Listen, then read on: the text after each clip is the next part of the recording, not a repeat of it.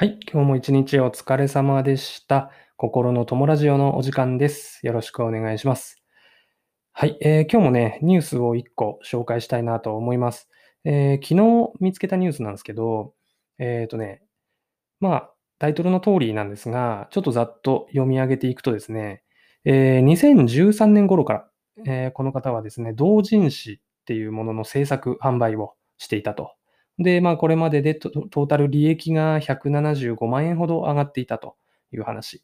で、まあ、何が問題かっていうと、この方は地方公務員だったという話で、えーいわゆる地方公務員法、そしてその上の国家公務員法ですよね。まあ、そのあたりで規定されている、うん、営利目的の活動、営利目的の勤務時間外活動の禁止ですよね。まあ、これがいわゆる副業禁止って言われるものですよね。うん。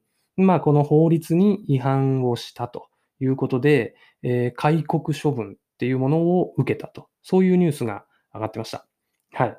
で、えっと、まあ、昨日のね、ツイッターのトレンドに副業禁止っていうワードが載ってたりとかで、これ結構反応があの多かったニュースで、僕もね、実はツイッターからあの知ったニュースでして、その後ニュースアプリでその記事を読んでみたいなね、そんな感じでした。うん。で、えっと、最初にね、この戒告処分って何っていうことね、この辺をちょっと簡単に説明させてもらうと、えーっと、一応ね、公務員には処罰が2種類大きく分けてあります。これが、えー、戒告処分と訓告処分っていうものなんですね。うん。で、どっちが重たいかっていうと、うん、この方が受けた戒告なんですよ。うん。で、えーっと、戒告っていうのはね、えー懲戒処分と呼ばれるもののうちの一つでして、えー戒告、それから減給、停職、免職っていうこの4つから構成される懲戒処分っていう、まあ、公務員の受ける罰の中では一番重いとされる区分の、うん、処罰になります。で、えー免職っていうのはその職を辞めなさいって言われちゃうこと。で、停職っていうのはその名の通り職を一旦止めなさい。要は2ヶ月、うん自宅謹慎とかね、そういう感じ。で、減給も給料をちょっと減らすよ。罰としてねっていう、そういう話。で、一方、戒告っていうのは、この中では一応一番軽い罰で、えっ、と、まあ、強く戒めるっていう意味。要は、超重要な、うん、過失がある人に対する超きつい注意っていう位置づけですよね。うん。まあ、あの、4つの中では一番軽いと言っても、懲戒処分っていうものの中の一つなんで、非常に重い罰が与えられてしまったという認識をあの持っていただければいいかなと思います。で、一方ね、あの、戒告とよく間違えられる訓告っていう、うんごんべんに川ですよね。訓告っていう処分もあるんですけど、こっちはね、いわゆる、まあ、注意ですよね。うん。ただ、あの、戒告から上になると、もうこれは注意じゃなくて処分みたいな、まあ、そんな、あの、感じで区分されていて、うん今回の方は、うん副業禁止に違反したので、懲戒ですと。その懲戒のうち、戒告を適用します。みたいな感じだったよっていう話なんですね。はい。で、まあ、あの、ツイッターでもね、すごくいろいろな意見があったんですね。このニュースに対して。うん。で、まあ、いろいろね、人による意見っていうのはいっぱいあると思うんですけど、まあ、紹介していくと、まあ、簡単に言うと、副業禁止なんてもう古いよと。うん。そんなことを言ってる組織がいけないっていう意見。まあ、これもね、もちろんわかるよと。うん。思います。で、他にもね、まあ禁止されてるんだから、それ破っちゃった本人も当然悪いよね、みたいな、そういう意見。まあこれもね、もちろんごもっともわかりますと。うん。で、はたまたね、まあ副業禁止なのに、うん、待遇が悪いとか、うちの会社もそうだけど、みたいな。こんなの理不尽だよね、みたいな。そういう意見。まあこれもまあね、うん、すごくわかる。うん。まあそんな感じで人それぞれの意見があったわけなんですけども、まあどれもね、非常によくわかるなと思いながら見てたんですけどね。うん。で、これ聞いてくれた皆さんはね、どう思いますかね？副業禁止なんだけど、175万円っていう金額をいわゆる創作活動、同人誌の制作販売で稼いだ。これは果たして悪なのか、善なのかっていうところですよね。うん。で、僕はね、もちろん、うん、法律違反をしてしまったっていうのは、やっぱりどうしても悪だとはもちろん思うという話。まあ、ただしね、この法律が僕は完璧とは思っていないんですけどね。うん。あの、副業禁止っていう法律が本当に正しいものなのかは正直不明。僕にはわからない。うん。ただね、まあ、頭の固いことを言うと、決められたルールをやっぱ破っちゃったんだから、うん、それなりの罰を受けるっていうのはもう仕方ないことだよねっていうのは、まあ一つの事実としてね、あるかなと思うわけですよ。うん。ただですね、まあ、ここからが僕の言いたいことになるんですけど、僕はね、個人的に、この方、えー同人誌でお金を稼いで、開国処分を受けてしまったこの方、個人的にとても尊敬できるなと思うわけです。うん。なんでかっていう話なんですけど、えーまあ、皆さんもそうだと思うんですけど、今会社員、まあ、あるいは公務員の方も聞いてくれてるかもしれません。だとしても、仕事をしながらね、今、あなたの姿に重ね合わせてみてほしいんですけど、いつも通りのその仕事をしながらね、175万円っていう金額をその同人誌で稼ぐこと、これって普通の人にはできないことじゃないですか。うん。で、もっとすごいのは、この方の創作活動のそのペースで、まあ、すでにもうこの方ね、50作品以上をおそらく世に送り出しているようで、それをね、計算するとペース的にはね、2ヶ月に1冊ぐらいあの出版してたことになるんですよ。はい。なんでね、イメージしてほしいんですけど、仕事をしながら、年間、2ヶ月に1冊なんで、年間7冊、これだけの本を出版できる能力があったってことですよ。この方は。うん。その事実というか、その、まあ、その現実っていうのは、うん、僕らもそれなりに、あ、すごいなって思わなきゃいけないかなって、個人的にはね、思うんですよね。うん。で、もちろんね、あの、いけないことをしたっていうのは間違いないし、すごいこの方のことを批判してる人もいるかもしれない。